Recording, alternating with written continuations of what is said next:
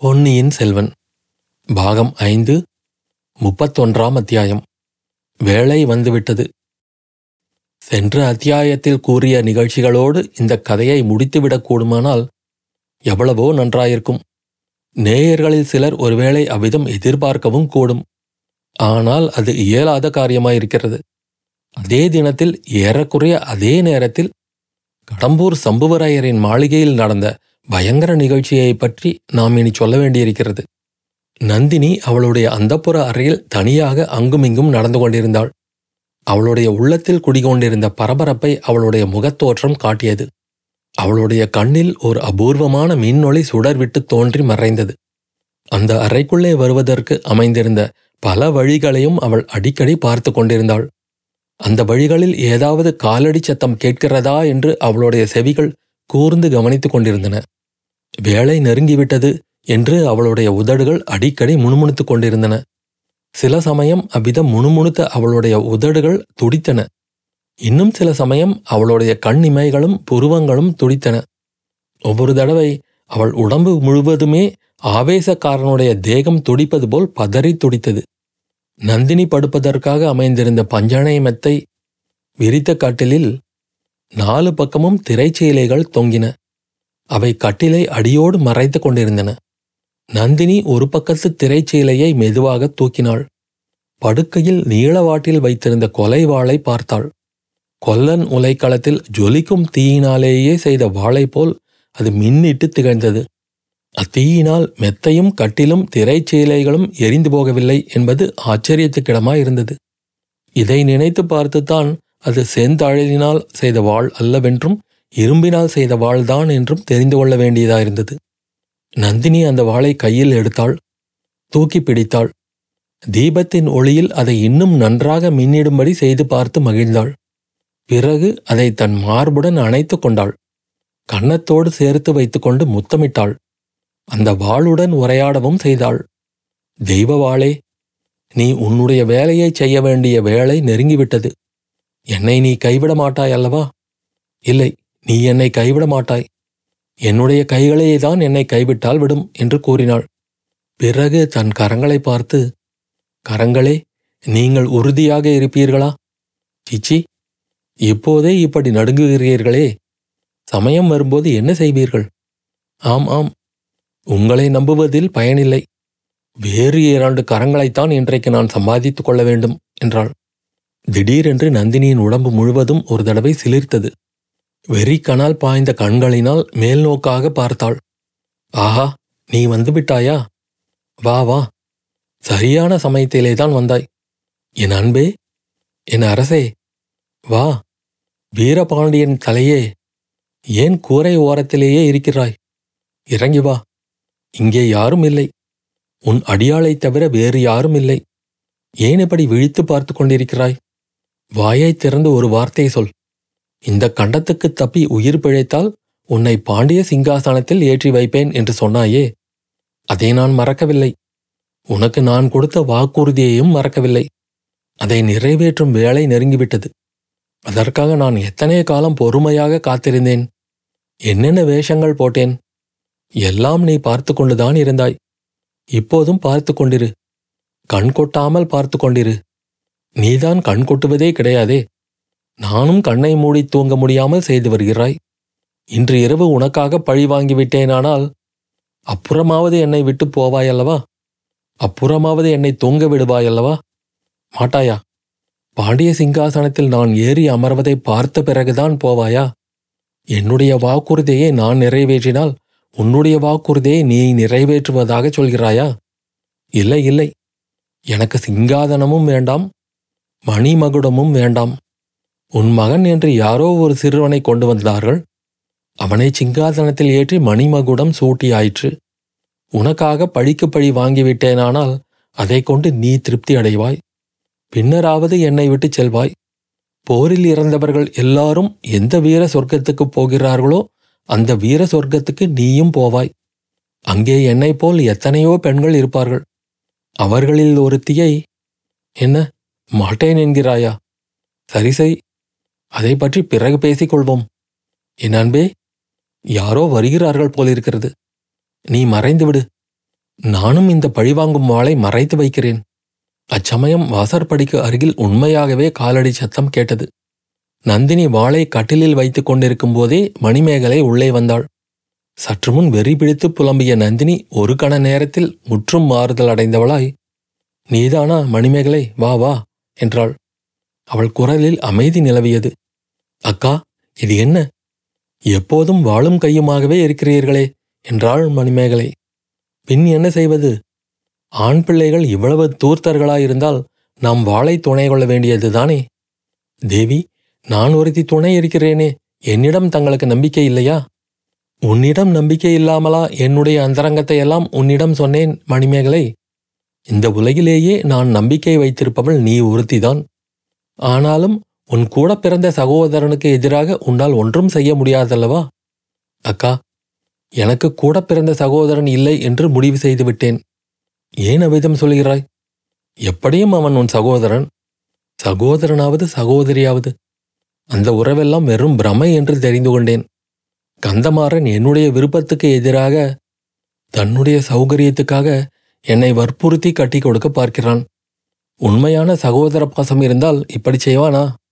தங்காய் உன்னுடைய நன்மைக்காகவே அவன் உன்னை இளவரசருக்கு மனம் செய்து கொடுக்க விரும்பலாம் அல்லவா? ஆமாம் என்னுடைய நன்மை தீமையை இவன் கண்டுவிட்டானாக்கும். உண்மையில் என்னுடைய நன்மையை அவன் கருதவே இல்லை அக்கா. ஈழம் முதல் வடபெண்ணை வரை பறந்த சோழ ராஜ்யத்தின் சிங்காதனத்தில் நீ பட்டமகிழ்ச்சியாக வீற்றிருக்க வேண்டும் என்று உன் தமையன் விரும்புவது உன்னுடைய நன்மைக்கு அல்லவா? இல்லவே இல்லை. நான் தஞ்சாவூர் ராணியானால் இவன் முதன் மந்திரியாகலாம் அல்லது பெரிய பழுவேட்டரையரை போல் தனாதிகாரியாகலாம் என்ற ஆசைதான் காரணம் அக்கா. அக்கா என்று மணிமேகலை மேலே சொல்ல தயங்கினாள். சொல் மணிமேகலை உன் மனதில் உள்ளது எதுவானாலும் தாராளமாகச் சொல்லலாம். என்னிடம் உனக்குள்ள அன்பை குறித்து நீ சொன்னதெல்லாம் உண்மைதானே? அக்கா அதை பற்றி சந்தேகிக்க வேண்டாம். இந்த உலகத்திலேயே நான் அன்பு வைத்திருப்பது இரண்டு பேரிடம்தான் ஒருவர் தாங்கள் இன்னொருவர் யார்? உங்கள் மனதுக்கு அது தெரியும். என்னை ஏன் கேட்கிறீர்கள்? தங்காய் உனக்கு அது சந்தோஷமாயிருக்கும் என்று நினைத்தேன். கதைகளும் காவியங்களும் நீ கேட்டதில்லையா? ஒரு பெண்ணின் உள்ளத்தில் காதல் உதயமானால் அதை பற்றி அவள் யாரிடமாவது பேச விரும்புவது இயல்பு அல்லவா? அந்தரங்கத் தோழி என்பது பின் எதற்காக? அது உண்மைதான் அக்கா. என் அந்தரங்கத்தையும் தங்களிடம் தெரியப்படுத்தியிருக்கிறேன். ஆனால் இப்போது நான் தங்களிடம் அவசரமாக வந்தது வேறு ஒரு செய்தி சொல்வதற்காக. மிக்க கவலை தரும் செய்தி அக்கா. நந்தினி திடுக்கிட்டு என்ன என்ன? என்று கேட்டாள். எத்தனையோ காலமாக திட்டமிட்டுக் கொண்டிருந்தது இன்று நிறைவேறலாம் என்று எண்ணியிருந்த காரியத்துக்கு ஏதாவது தடங்கள் ஏற்படுமோ என்ற பீதி அவள் மனத்தில் குடிகொண்டது. அதன் அறிகுறி அவள் முகத்திலும் தோன்றியது. அக்கா தனாதிகாரி பழுவேட்டரையர் இன்னும் தஞ்சாவூருக்கு போய் சேரவில்லையாம். வழியில் வழியில் என்ன நேர்ந்தது ஒருவேளை மனத்தை மாற்றிக்கொண்டு திரும்பி விட்டாரா என்று நந்தினி கேட்ட கேள்வியில் பீதி குறைந்திருக்கவில்லை. அப்படி அவர் திரும்பியிருந்தால் நன்றாயிருக்கும் அக்கா. அன்றைக்கு நாம் ஏரித்தீவில் இருந்தபோது புயல் அடித்ததல்லவா? அந்த புயல் கொள்ளிடத்திலும் அப்பாலும் ரொம்ப கடுமையாக அடித்ததாம். பழுவேட்டரையர் கொள்ளிடத்தில் படையில் சென்றபோது புயல் பலமாக இருந்ததாம். அப்புறம் என்று நந்தினி பரபரப்படனேதான் கேட்டாள். ஆயினும் கவலை தொனி சிறிது குறைந்திருந்தது. அக்கறை சேரும் சமயத்தில் படகு கவிழ்ந்து விட்டதாம். ஐயோ தப்பிக்கரை ஏறியவர்கள் கொள்ளிடக்கரையில் எங்கும் தேடி பார்த்தார்கள். தங்கள் கணவர் மட்டும் அகப்படவில்லை என்றாள் மணிமேகலை. இந்த செய்தியை கேட்டதும் நந்தினி விம்மி அழுவாள் என்று மணிமேகலை எதிர்பார்த்து அவளுக்கு ஆறுதல் சொல்ல தயாராயிருந்தாள். ஆனால் நந்தினியோ அப்படி ஒன்றும் செய்யவில்லை. சிறிதும் படபடப்பு காட்டாமல் அவநம்பிக்கையை தோணித்த குரலில் இந்த செய்தி உனக்கு எப்படி தெரிந்தது? என்றாள். பழுவேட்டரையரோடு போன ஆட்களில் ஒருவன் திரும்பி வந்திருக்கிறான். அவன் என் தமையனிடம் சொல்லிக் கொண்டிருந்தான் நானே என் காதினால் கேட்டேன். அக்கா தங்களிடம் இந்த செய்தியை எப்படி தெரிவிப்பது என்று என் தமையன் தயங்கி இளவரசரிடம் யோசனை கேட்டுக்கொண்டிருந்தான் நான் எப்படியாவது தங்களிடம் சொல்லிவிடுவது என்று ஓடி வந்தேன். இவ்விதம் கூறிய மணிமேகலை துயரம் தாங்காமல் விம்மத் தொடங்கினாள். நந்தினி அவளை கட்டி அணைத்து கொண்டு என் கண்ணே என்னிடம் நீ எவ்வளவு அன்பு வைத்திருக்கிறாய் என்று தெரிந்து கொண்டேன். ஆனால் நீ வருத்தப்பட வேண்டாம் என்றாள். மணிமேகலை சிறிது வியப்புடனேயே நந்தினியை நிமிர்ந்து பார்த்தாள். இவளுடைய நெஞ்சு எவ்வளவு கல் நெஞ்சு என்று அவள் மனத்தில் தோன்றிய எண்ணத்தை நந்தினி தெரிந்து கொண்டாள். தங்காய் துக்கச் செய்தியை கூறி எனக்கு ஆறுதல் சொல்வதற்காக நீ ஓடி வந்தாய். ஆனால் உனக்கு நான் தேறுதல் கூற வேண்டி இருக்கிறது நீ வருத்தப்பட வேண்டாம் என் கணவருடைய உயிருக்கு ஆபத்து ஒன்றும் வரவில்லை என்பது நிச்சயம். அப்படி ஏதாவது நேர்ந்திருந்தால் என் நெஞ்சே எனக்கு உணர்த்தி இருக்கும் அதனாலேதான் நான் கவலைப்படவில்லை. ஆனால் நீ கேள்விப்பட்டதை இன்னும் விவரமாகச் சொல். என் மனத்தில் வேறொரு சந்தேகம் உதித்திருக்கிறது. என்ன சந்தேகம் அக்கா? உன் தமையனும் அந்த பல்லவ பார்த்திபேந்திரனும் சேர்ந்து என் கணவருக்கு ஏதேனும் கெடுதல் செய்ய திட்டமிட்டிருக்கிறார்களோ என்று எண்ணுகிறேன். அதற்கு முன்ஜாக்கிரதையாக இம்மாதிரி ஒரு செய்தியை அவர்களே தயாரித்திருக்கலாம் அல்லவா? எனக்கு விளங்கவில்லை அக்கா. அவர்கள் ஏன் பழுவேட்டரையருக்கு தீங்கு செய்ய வேண்டும்? நீ பச்சை குழந்தையாகவே இருக்கிறாய் மணிமேகலை. உன் தமையனும் பார்த்திபேந்திரனும் என் மீது துரு எண்ணம் கொண்டிருக்கிறார்கள் என்று நான் சொல்லவில்லையா? அதற்காகத்தான் இந்த வாளை எப்போதும் அருகிலேயே வைத்துக் கொண்டிருக்கிறேன் என்றும் சொல்லவில்லையா? சொன்னீர்கள். அதனால் கந்தமாறனை இனிமேல் என் தமையன் என்று சொல்ல வேண்டாம் என்றும் கேட்டுக்கொண்டேன். அந்த பாதகனை என் உடன் பிறந்தவனாக நான் இனி கருத மாட்டேன். இருந்தாலும் அவர்கள் பழுவேட்டரையருக்கு ஏன் தீங்கு செய்ய வேண்டும்? தங்காய் இது கூடவா நீ தெரிந்து கொள்ள முடியவில்லை? கிழவரை கல்யாணம் செய்து கொண்டு தவிக்கும் நான் அவர் போய்விட்டால் மனத்திற்குள் சந்தோஷப்படுவேன். பிறகு அவர்களுடைய துர்நோக்கத்துக்கு இணங்குவேன் என்றுதான். உன் சமயன் இப்படிப்பட்டவன் என்று தெரிந்திருந்தால் அவனை என் வீட்டில் வைத்திருந்து சகோதரனைப் போல் கருதி பணிவிடை செய்திருக்க மாட்டேன். யமலோகத்தின் வாசல் வரை சென்றவனை காப்பாற்றியிருக்க மாட்டேன். அக்கா இனி நான் தங்களை விட்டு ஒரு காணமும் பிரிய மாட்டேன். அந்த இருவரில் ஒருவர் இங்கு வந்தால் என்னுடைய கையாலேயே அவர்களை கொன்றுவிடுவேன். மணிமேகலை அந்த கவலை உனக்கு வேண்டாம். என்னை நானே காப்பாற்றிக் கொள்வேன். கந்தமாறனும் பார்த்திபேந்திரனும் என் அருகில் நெருங்கினால் என்றும் மறக்காதபடி அவர்களுக்கு புத்தி கற்பித்து அனுப்புவேன். அவர்களிடம் எனக்கு சிறிதும் பயமில்லை. முரட்டு இளவரசரை பற்றி மட்டும்தான் கொஞ்சம் பயம் இருந்தது. நல்ல வேளையாக அந்த அபாயத்து நின்று என்னை நீயே காப்பாற்றி விட்டாய். நான் தங்களை காப்பாற்றினேனா? அது எப்படி? இளவரசரின் உள்ளத்தை நீ கவர்ந்து விட்டாய் என்பதை அறியவில்லையா மணிமேகலை? வானர் குலத்து வீரரை கையை பிடித்து இழுத்து அப்பால் தள்ளிவிட்டு உன்னை அவர் ஏரி தண்ணீரிலிருந்து எடுத்து காப்பாற்றியதன் காரணம் என்ன? அதற்கு பிறகும் அவரை நான் கவனித்துக் கொண்டுதான் வருகிறேன். உன் மனத்திற்கு அது தெரியவில்லையா மணிமேகலை? தெரியாமல் என்ன? தெரிந்துதான் இருக்கிறது. இளவரசரை நினைத்தாலே எனக்கு பயமாயிருக்கிறது. அவர் அருகில் வந்தால் என் உடம்பு நடுங்குகிறது. என் தமையன் என்று சொல்லிக் கொள்ளும் கிராதகன் இருக்கிறான் அல்லவா? அவன் வேறு ஓயாமல் என் பிராணனை வாங்கிக் கொண்டிருக்கிறான். இளவரசரை நீ மணந்து கொள்ள வேண்டும் என்றுதானே? ஆம். தனியாக என்னை ஒரு கணம் பார்த்தால் போதும். உடனே எனக்கு அவன் உபதேசம் செய்ய ஆரம்பித்து விடுகிறான். அவனுடைய தொந்தரவுக்காகவே அவனுடைய தொந்தரவுக்காக இளவரசரை மணந்து கொண்டு விடலாம் என்று முடிவு செய்து விட்டாயா? தாங்கள் கூட இவ்விதம் சொல்லுகிறீர்களே என்று மணிமேகலை விம்மி அழத் தொடங்கினாள். அவளுடைய கண்களில் கண்ணீர் அருவி பெருகிற்று. நந்தினி அவளை சமாதானப்படுத்தினாள். ஏதோ விளையாட்டுக்காக சொன்னேன். இதற்காக இப்படி அழ ஆரம்பித்து விட்டாயே என்று சொல்லி கண்ணீரை துடைத்தாள். மணிமேகலை சிறிது சமாதானம் அடைந்ததும் என் கண்ணே உன் மனத்தை நன்றாக சோதித்து பார்த்து பதில் சொல். உண்மையாகவே நீ இளவரசர் கரிகாலரை விரும்பவில்லையா? அவரை மணந்து கொண்டு சோழ சாம்ராஜ்யத்தின் பட்ட மகிழ்ச்சியாக இருக்க ஆசைப்படவில்லையா? என்றாள் நந்தினி. ஒரு தடவை கேட்டாலும் நூறு தடவை கேட்டாலும் என் பதில் ஒன்றுதான் அக்கா. அந்த ஆசை எனக்கு கிடையவே கிடையாது. வானர் குலத்து வந்தியத்தேவரிடம் உன் மனத்தை பறிகொடுத்திருக்கிறாய் என்பதும் உண்மைதானே? ஆமாக்கா ஆனால் அவருடைய மனது எப்படி இருக்கிறதோ அவருடைய மனம் எப்படி இருந்தால் என்ன? அவர் உயிரோடு இருந்தால் அல்லவா அவர் மனத்தை பற்றி கேட்க வேண்டும்? மணிமேகலை திடுக்கிட்டு என்ன சொல்கிறீர்கள் அக்கா? என்றாள். மணிமேகலை நீ இன்னும் உண்மையை தெரிந்து கொள்ளவில்லை. உன்னுடைய நிலைமையையும் உன் அன்புக்குரியவனுடைய நிலைமையையும் உணரவில்லை. என்னை பற்றி நீ கவலைப்படுகிறாய். என் கணவரை பற்றி கவலைப்படுகிறாய். எங்களை பற்றி உண்மையில் கவலைப்பட வேண்டியதில்லை. என் கணவர் எப்பேற்பட்டவர் என்பது எனக்கு தெரியும். அவர் வாயசைந்தால் இந்த நாடே அசையும். சுந்தர சோழ சக்கரவர்த்தி அவர் இட்ட கோட்டை தாண்ட மாட்டார். என் கணவர் வார்த்தைக்கு மாறாக முதன் மந்திரி வார்த்தையையும் கேட்க மாட்டார். அவருடைய சொந்த பெண்டு பிள்ளைகளின் பேச்சுக்கும் செவி கொடுக்க மாட்டார். பழுவேட்டரையரை வயதான கிழவர் என்று உன் சமையனை போன்ற மூடர்கள் எண்ணி பரிகாசமும் செய்து கொண்டிருக்கிறார்கள். ஆனால் அவர் ஒரு மூச்சு விட்டால் உன் சமையனையும் பார்த்திபேந்தரனையும் போன்ற நூறு வாலிபர்கள் மல்லாந்து விழுவார்கள். ஆகையால் பழுவேட்டரையருக்கு யாரும் தீங்கு செய்துவிட முடியாது. என் கண்ணே என்னை காப்பாற்றிக் கொள்ளவும் எனக்கு தெரியும்.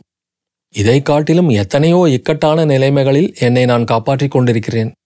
உண்மையாகவே இப்போது நான் கவலைப்படுவதெல்லாம் உன்னை பற்றித்தான். இந்த பெண் நம்மிடம் இவ்வளவு அன்பு வைத்திருக்கிறாளே இவளுக்கு ஒன்றும் நேராமல் இருக்க வேண்டுமே என்று கவலைப்படுகிறேன். நீ இந்த அறைக்குள் சற்று முன் வந்தபோது கூட உன்னை பற்றித்தான் சிந்தித்துக் கொண்டிருந்தேன். தாங்கள் சொல்வது ஒன்றும் புரியவில்லை அக்கா. எனக்கு அப்படி என்ன அபாயம் வந்துவிடும்? பேதை பெண்ணே வேண்டாத புருஷனுக்கு வாழ்க்கைப்படுவதைக் காட்டிலும் பெண்களுக்கு நேரக்கூடிய அபாயம் வேறு என்ன இருக்க முடியும்? அது ஒரு நாளும் நடவாத காரியம். உன் தமையன் உன்னை இளவரசருக்கு மனம் செய்விப்பது என்று தீர்மானம் செய்துவிட்டான். உன் தந்தையும் சம்மதித்து விட்டார். அவர்களுடைய தீர்மானமும் சம்மதமும் என்னை என்ன செய்யும்? நான் சம்மதித்தால்தானே? இப்படி குழந்தை போல பேசுகிறாய். சிற்றரசர் குலத்து பெண்களை கல்யாணம் செய்து கொடுப்பது அந்த பெண்களின் சம்மதத்தை கேட்டுக்கொண்டுதான் உலகத்தில் நடைபெறுகிறதா? அதிலும் மூவுலகையும் ஆளும் சக்கரவர்த்தியின் முத்துக்குமாரர் பட்டத்து இளவரசர் உன்னை மணந்து கொள்ள விரும்பினால் அதற்கு யார் தடை சொல்ல முடியும்? ஏன் என்னால் முடியும்? இளவரசரிடம் நேரே சொல்லிவிடுவேன். என்ன சொல்லுவாய்? அவரை மணந்து கொள்ள எனக்கு இஷ்டம் இல்லை என்று சொல்வேன். காரணம் கேட்டால் உண்மையான காரணத்தை தான் சொல்வேன். என் மனம் அவருடைய சிநேகிதர் வல்லவரையரிடம் ஈடுபட்டு விட்டது என்று சொல்வேன். பேதை பெண்ணே இதை நீ சொல்லவே வேண்டாம். அவர்களுக்கு ஏற்கனவே தெரிந்திருக்கிறது. தெரிந்திருந்தால் என்னை ஏன் வற்புறுத்துகிறார்கள்?